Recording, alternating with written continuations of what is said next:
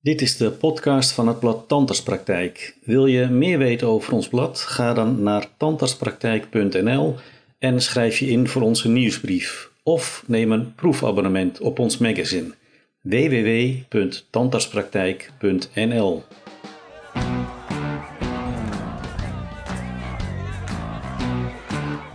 Mijn naam is Sander Loos en voor deze aflevering sprak ik met professor Fred Spijkervet. Hij is MKA-chirurg en hoofd van de afdeling MKA-chirurgie van het Universitair Medisch Centrum in Groningen. Daarnaast is hij een van de twee eindredacteuren van de nieuwe editie van het handboek MKA-chirurgie, dat begin november verschijnt. MKA-chirurgie is zeker de laatste tien jaar flink veranderd, vooral door de digitalisering. De tijd dat een kaaichirurg werd gezien als een beul die de hele dag niets anders deed dan verstandskiezen uitbikken en apexresecties uitvoeren, is lang vervlogen. Fred Spijkervet. Ja, die, uh, die tijd is denk ik ruim achter ons. Zelfs denk ik nog uh, ruim voor mijn uh, arbeidzamer leven begon. maar dat is natuurlijk reputatie ombouwen is denk ik een heel langdurig uh, proces. En dat, dat, dat is ook wel begrijpelijk, hè? want als mensen natuurlijk uh, ja, met klachten uh, komen rondom verstandskiezen of met wortelpuntontstekingen, en dan ja, zij hebben mensen natuurlijk vaak al klachten en dan kan zo'n behandeling natuurlijk ook behoorlijk bedreigend overkomen. Ondanks dat de behandelaar nog zo goed zijn best doet. Hè? Dus dan sta je natuurlijk al heel erg ja, achterop als het gaat om wat mensen ervan beleven. Kijk, ik denk dat de behandelingen op zich niet zo heel veel uh, veranderd zijn in die zin, uh, in, in, dit soort situaties. Maar ik denk dat ook, nou, laten we zeggen, in de medische stand, en dat geldt ook voor tandartsen en kaakchirurgen, dat ook naar hoe mensen met patiënten communiceren, dat soort dingen een hoop, hoop veranderd is, denk ik, de afgelopen 40, 50 jaar, schat ik in. Maar ook wel onder de druk, de tijdsdruk die er misschien in het verleden meer was hoeveel patiënten er op een dag uh, behandeld moesten worden vanwege tekorten in de zorg. Ja, daar ontstaan natuurlijk ook allerlei effecten van. Maar ik ken, ook namen vanuit de kaakchirurgie uh, waar patiënten echt mee weglopen en liepen, zal ik maar zeggen. En uh, die toch in diezelfde tijd acteerden als, als kaakchirurgen. dus het verhaal heeft alle twee kanten, denk ik. Ja. Het contact met tandartsen was in het verleden ook anders. Volgens mij is het tegenwoordig veel meer overleg samen en begrip voor elkaar. En ook respect voor elkaar. Veel meer. Ben ik helemaal met je eens. Ik denk ook dat dat uh, veel duidelijker is. Ook, ik kan natuurlijk alleen voor de opleiding in Groningen dat overzien. Uh, maar ik denk, uh, in het studentenonderwijs wordt daar echt goed aandacht aan besteed. Van ja, hoe communiceer je met elkaar. Dus op welke wijze verwijs je. Maar ook dat, dat je laagdrempelig met elkaar uh, zou moeten kunnen overleggen. En, en hoe je dat dan het beste kunt doen. En dat zie je dat dat ook echt zijn vruchten wel, uh, wel afwerpt. als ik bijvoorbeeld bij mij in de praktijk kijk, bij apart nummer voor verwijzers waar ze meteen uh, terecht kunnen voor overleg. En er is ook altijd een kaartje beschikbaar voor overleg. Dus we, hebben, we zitten natuurlijk in een opleidingsziekenhuis. En dat betekent dat bijvoorbeeld bij mij in de afdeling is altijd één kaakchirurg uh, van dienst, zou ik maar zeggen. Dat noemen we dan de polykliniek supervisor. Dus die heeft eigenlijk is die vrijgesteld, dus heeft geen patiëntenzorg op dat moment. Maar ondersteunt de, de mensen die in opleiding zijn, maar is dan ook ja, vrij voor bijvoorbeeld telefonisch overleg met collega's als iemand advies nodig heeft. Dat kan variëren van, uh, nou ja, is het verstandig om een antibioticum te voor te schrijven of wat zou je adviseren? Zou ik de patiënt wel uh, moeten verwijzen, et cetera? Jij vertelde je me vooraf, bent nog van de oude stempel tandartsen, heel veel geneeskunde gehad in je opleiding. Dat is tegenwoordig al heel lang niet meer. Uh, merk je dat, dat onder tandartsen een gemis is? Je merkt wel dat, uh, laat me zeggen, het medisch domein wel ver afstaat van, van tandartsen. Um, en, en, met name uh, wat je wel merkt is bij de gemiddeld ouder wordende betande patiënt, hè, want dat is, dat is natuurlijk behoorlijk in opgeschoven de afgelopen uh, decennia, ja, dat, uh, dat tandartsen daar vaak niet heel erg onderlicht zijn van nou wat betekent nou precies de medicatie die de patiënt voor een bepaalde aandoening gebruikt of een bepaalde aandoening überhaupt heeft, heeft dat dan consequenties voor mijn tandkundig handelen. Dus je merkt wel dat, ja, dat tandartsen er goed aan doen op dat punt zich ook bij en na te scholen. En ik vind ook bijvoorbeeld de opleiding tot de gerontologieopleiding vind ik daar een heel mooi voorbeeld van. er zijn tandartsen die toch met een vooruitziende blik zien, ook vanuit hun eigen praktijk, van goh, het is misschien goed om daar meer informatie over te hebben. En dan zie je dat ja, dat soort onderdelen, niet alleen de zorg, de tandheelkundige zorg, maar ook de, de medische zorg waar deze mensen vaak mee te maken hebben, goed aan het licht komt. Waardoor je echt ja, beter bijgeschoold bent op dat punt. Het feit dat je moet nascholen op dat punt betekent dus dat er in het curriculum geen tijd meer voor is, geen plaats voor is. Dat wordt alleen nog maar beroerder als we straks weer naar vijf jaar opleiding gaan. Ja, er is zeker een uh, risico op dat dat, uh, dat, dat verder onder druk uh, komt. Hè? Want aan de ene kant is het, het vak als tandarts, hè? want de opleiding tot tandarts ja, leidt ook echt op tot een beroep. Bij de geneeskunde is dat echt anders. Want als basisarts kun je eigenlijk niet functioneren. Want je moet eigenlijk altijd nog een aanvullende opleiding doen van tenminste twee tot drie jaar. Hè. Als je denkt aan een verpleeghuisarts of bijvoorbeeld aan een huisarts, is nog een driejarige opleiding na je geneeskunde. Dat is er voor de tand tandarts nooit geweest en lijkt er nu ook niet te komen. Dus het zal ergens uh, aan te kosten gaan. Als we naar jouw kant van het vak gaan, de kaakchirurgie. Vroeger heette het kaakchirurg, tegenwoordig heet het MKA-chirurg. Dat geeft eigenlijk al aan dat het vak enorm verbreed is in de loop der 20, 30 jaar. Hè? Klopt. Ja, in het verleden denk ik, uh, waar we het begin over hadden, dat het vooral de dentoaflaire chirurgie uh, was uh, waar, waar ons vakgebied op, op gericht is. Maar ja, we zijn ja, door de ontwikkelingen die er afgelopen jaren zijn geweest, ja, zul je toch, zijn de kaakchirurgen aan breder geschoold. En zie je dus ook binnen de kaakchirurgie gewoon steeds meer differentiaties. dus je ziet vaak in de grotere uh, maatschappen dat daar kaakchirurgen zijn die zich naast de nou ja, dentalveolaire chirurgie bijvoorbeeld alleen nog toeleggen op de, nou ja, de chirurgie of op de chirurgie of op de hoofdhalsoncologie of nou, allerlei voor, hè, bijvoorbeeld de implantologie, hè, zo kun je nog een aantal dingen noemen. Ik kan me voorstellen dat het voor jou een leuke ontwikkeling is geweest. Dat maakt het vak uitdagender, breder, interessanter, denk ik. Ja, dat klopt. Het is echt uh, heel mooi omdat de afgelopen nou ja, 35 jaar die ik nu in het vak bezig ben, uh, te heb uh, mogen zien gebeuren. Je kunt ook bijna niet meer voorstellen nou, hoe wij bijvoorbeeld, hoe ik opgeleid ben. bijvoorbeeld als een patiënt binnenkwam met uitgebreid aangezichtsletsel, hoe wij in het verleden die patiënt behandelden en hoe dat tegenwoordig gaat. Ja, dat is, dat kun je bijna niet meer voorstellen. Maar dat kun je ook niet meer in een vierjarige opleiding kun je dat leren. Dus dat betekent dat je toch ja, dus de verbreding in de praktijk moet leren. Moet leren of dat je, nou, zoals we de opleiding tot kaakchirurg nu ingericht hebben, hè, daar is ook veel in veranderd. Hè, dus de opleiding tot kaakchirurg uh, hebben we een landelijk curriculum, waarbij dat in zogenaamde uh, EPA-structuur gaat. Hè, dus een, laat maar zeggen, wat je toevertrouwt aan een, aan een, uh, aan de professional. En dan hebben we als beroepsgroep gezegd van, nou, er zijn eigenlijk zes basis-EPA's die iedere kaakchirurg zou moeten kunnen. Uh, die, dat is gericht op de, nou, de dental chirurgie, infecties, uh, de gemiddelde traumatologie, dus een onderkaaksfractuur bijvoorbeeld of een zygoma-fractuur zit daar uh, bijvoorbeeld in. nou, zo, nog een aantal. En zo hebben we dus zes van die basis-EPA's. Maar daarnaast moet iemand om gecertificeerd te zijn in Nederland als MKA-chirurg ook nog een aantal keuze-EPA's gedaan hebben. Dus dat kan betekenen verdieping in de orthogonatische chirurgie, maar het kan ook een verdieping zijn in de hoofdhalsoncologie. En eh, zo zie je dus ook dat het vak eh, als MKA-chirurg ook aan verandering onderhevig is en ook nou ja, met de tijd meegaat in die zin uh, dat die verbreding ook weer een versmalling is. dus dat niet iedere kaakchirurg hetzelfde pakket heeft.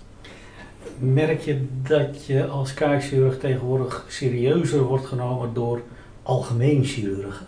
Ik heb een beetje idee dat vroeger een beetje werd neergekeken op de kaakchirurg door beroepsgenoten.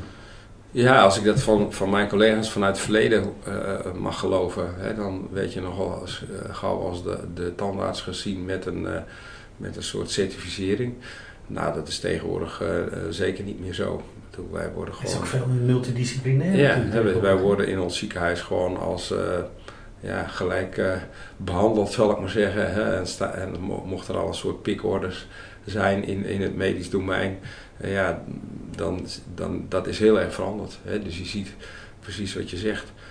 Het multidisciplinair werken is, heeft zoveel veranderd, ook in de ziekenhuizen. En zeker in de academische huizen, maar ik denk ook in de grotere uh, algemene ziekenhuizen dat dat het geval is. Je kunt bijna niet meer, nou ja, bij de wat meer complexere casuïstiek als een soort solist optreden. Je hebt altijd een collega nodig, of nou een internist is, of een plastisch chirurg, of dat is echt heel erg veranderd. En dan, ja, op basis van gelijkwaardigheid werk je met zo'n patiënten. Wat is binnen het vak jouw belangrijkste hobby? Nou, in, het, in mijn uh, dagelijks leven als MKH-chirurg uh, eh, is mijn aandachtsgebied vooral de kaakgewrichtspathologie. En met name dan de chirurgische aspecten ervan. en daarnaast hou ik me bezig met de beennichten, dus de goedaardige specialklierchirurgie. Dus dat zijn laat maar zeggen, mijn twee hoofdtaken als het gaat over de, over de kaakchirurgische zorg. Speekselklieren blijven altijd lastig in de mond, hè? Een heel ingewikkeld probleem. Ik bedoel, voor je het weet functioneert het niet meer door een ingreep of door wat dan ook. En lastig te herstellen. Ja, speekselklierfunctie is, uh, hè, dus als een klier verwijderd is, ja, dan ah, zal die niet meer functioneren. Hè, maar dan is het heel erg patiëntafhankelijk wat, wat, de consequenties zijn. Hè. Dus ook daarvoor geldt dat ja, dat je daar nou, goed geïngevoerd moet zijn van nou, wat betekent nou een bepaalde pathologie voor, voor een patiënt om hem goed te kunnen voorlichten en uh, goed te begeleiden. Hè. Dus ik denk ook echt dat het niet alleen is het, en dat bedoel ik niet oneerbiedig, maar het kunstje van het opereren, maar dat het juist veel meer is dat je ja, de hele patiënt eromheen uh, goed moet weten te behandelen. Dus wat markeert die patiënt nu echt? Het is niet alleen het opereren, maar ook wat zijn de consequenties en ben je ook in staat om die consequenties te begeleiden. Dat wil niet zeggen altijd behandelen, maar te begeleiden. Nu verschijnt binnenkort uh, het handboek MKH-chirurgie. Uh, nieuwe, nieuwe uitgave. Het laatste was in 2013, tien jaar geleden. Klopt. Er is heel wat gebeurd in tien jaar tijd op jullie vakgebied. Ja. Qua digitalisering, beeldvorming, noem maar op. Klopt. Dus daarom, ja, we, hebben elkaar als staf dat handboek eh, MKS-chirurgie geschreven. De eerste editie is rond 2000, 2001 verschenen. Dus er zit een soort cyclus kennelijk in. Dit is nu de derde herziene versie. En ja, waarbij eigenlijk het hele vakgebied van de MKS-chirurgie wordt beschreven als handboek. Echt uniek denk ik in de Nederlandse literatuur. En inderdaad is er een hoop veranderd. En ook als je daarmee bezig bent, zoals we als redacteuren, samen met collega Vissink heb ik nu de eindredactie eh, gedaan. Uh, als je ziet wat er ook weer veranderd is, dan zijn we gewoon twee jaar bezig om ja, alle laatste informatie weer in zo'n boek te krijgen. Dat daar weer de juiste beeldvorming enzovoort bij staat. Dus het kost veel tijd.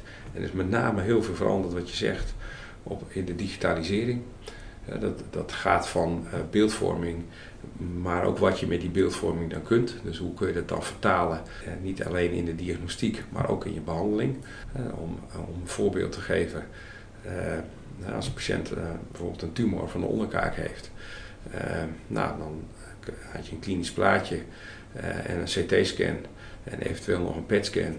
En die had je dan als behandelaar en dan wist je in belangrijke mate natuurlijk wel wat je ingreep, wat, welke ingreep je zou kunnen doen. Maar tegenwoordig kunnen we die beelden uh, met elkaar fuseren.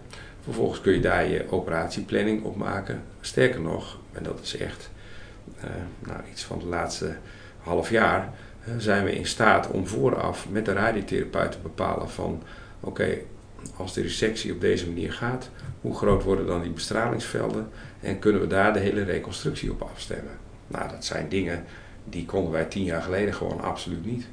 Nou, dat soort ontwikkelingen worden beschreven ook in dat boek. Dat wil niet zeggen dat je het dan kunt.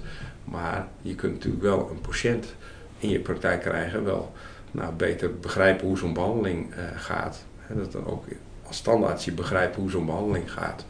En, en een patiënt desgewenst kan ondersteunen of kan uitleggen van nou, daarom gaat dit zo. Ik kan me trouwens voorstellen als je met dit boek bezig bent, um, en met z'n allen, dat je dan steeds beter gaat realiseren hoeveel er veranderd is. Want ja, in die tien jaar ga je met de flow mee eigenlijk zonder het te merken. Net als met de opkomst van de computer en e-mail. Maar dan ben je daarmee bezig en dan denk je, jeetje, ja. wat heb ik doorgemaakt de afgelopen tien jaar? Ja, dat realiseer je dan pas, dat klopt. En sommige dingen ook helemaal niet. Hè? Dus ja, eh, bepaalde slijmvliesafwijkingen, ja, die zien er nog hetzelfde uit als tien jaar geleden dus dus in, de, in, in de nomenclatuur is misschien een klein beetje veranderd af en toe. maar ja, hoe een, uh, een eruit ziet, dat is in tien jaar niet veranderd of zo. Misschien wel hoe je dat tegenwoordig misschien begeleidt of uh, al dan niet kunt behandelen. Hè. Dat kan iets in verschoven zijn. Ligenplanus misschien een slecht voorbeeld daarin. Uh, maar ehm, ja, dus daar zie je ook dat er ook dingen zijn die niet veranderen. Zijn er dingen waarvan je zelf denkt dat je bijna het pest hebt dat het nog niet veranderd is, dat het nog niet verbeterd is? Nou, er zijn natuurlijk best wel aandoeningen waar we ja, heel, heel slecht de oorzaak van weten, waar patiënten soms wel heel veel eh, problemen mee hebben.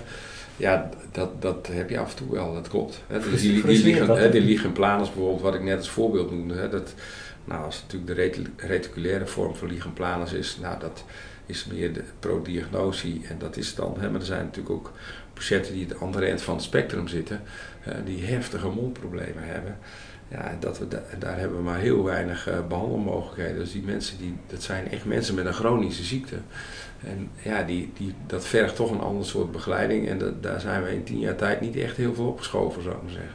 Snappen patiënten dat? Dat dat nog niet vordert? Patiënten worden ongeduldig op een gegeven moment natuurlijk. Ja, dat, dat is zeker een probleem soms. Dus en dat is natuurlijk een kenmerk van mensen met een chronische ziekte. Dat mensen, ja, dat is een, een lijden wat je als patiënt uh, met je meedraagt. En waar, waar ja, de medische stand ja, nog niet echt goede behandeling voor heeft. En dat, daarvan geldt dus eigenlijk ook, tenminste, dat zie ik in mijn eigen praktijkvoering wel dat je die patiënten vaak toch wel onder je hoede houdt. Juist om die reden. Dus dat mensen gewoon echt, dat je ze wel de laatste stand van de zorg kunt bieden. Hè, maar tegelijkertijd ook weet van nou je, zoveel schuift er niet op. Maar dan is het meer de begeleiding en de coaching van zo'n patiënt. En je kan moeilijk zeggen van nou, u heeft een chronisch probleem, maar dat is niet mijn probleem. En, dat, en dat, daar gaat het heel vaak mis. Maar je moet wel durven zeggen van op dit moment kunnen we er nog niet, hebben we er nog geen oplossing voor. Dat moet je wel durven zeggen. Dat moet je wel durven zeggen. Ja. En dat is lastig. Ja. En dat vinden de meeste mensen, zeker die meer handelingsgericht zijn, vaak een hele lastige patiëntencategorie, dat klopt. Terug naar het boek. Ja. Ehm, als ik je zo hoor, is het niet alleen voor kaakchirurgen of niet alleen voor MKA-chirurgen. Het is voor veel breder publiek, tandartsen. Ja, het is wel echt voor een breder publiek geschreven, denk ik. Tenminste, die kunnen hun voordeel ermee doen. Ik denk ook dat uh, voor een gemiddelde huisarts uh, dit ook een, een prima naslagwerk uh, kan zijn. het is wel een aardig dat je dat vraagt, want bijvoorbeeld de afgelopen zomer heb ik voor de summer school van de huisartsenopleiding een paar dagen laat maar zeggen, les gegeven. En dan is het ook weer heel aardig om te zien hoe huisartsen geconfronteerd worden met, met mondproblemen. Hè. Dus die patiënten die bij de huisarts komen zijn echt andere patiënten dan die bij de tandarts komen, logischerwijs. Maar die kunnen best wel weer als een boek hebben. Hè. Dus als je, uh, nou, bijvoorbeeld een van de huisartsen in zei van, goh, u heeft uitgelegd van, als er nu een zwelling in de bovenlip zit, dan is dat zelden uh, een Terwijl de huisarts dan denkt van nou, of dat nou in de boven- of onderlip zit, dat maakt niks uit. dus, en, maar dat kun je natuurlijk ook kun je natuurlijk uitleggen, maar ook in zo'n handboek kun je dat gewoon vinden. Van nou, zwelling, bovenlip, wat past daar dan bij? En eh, moet ik daar wat mee of moet ik daar niks mee? Of waar moet dat dan naar verwezen worden? En hetzelfde geldt denk ik ook voor de, voor de mondzorgkunde. Daar zitten zeker onderdelen in zo'n boek die ook voor hun interessant zijn, maar ook weer delen die eh, misschien wel ver weg staan. Maar ik denk dat we een hele goede mix gemaakt hebben in dit boek van, van zowel eh, de, de, de nee, ik zeggen, textuele inhoud, maar ook ja, voorbeelden die aansprekend zijn, die bij bepaalde problematiek horen.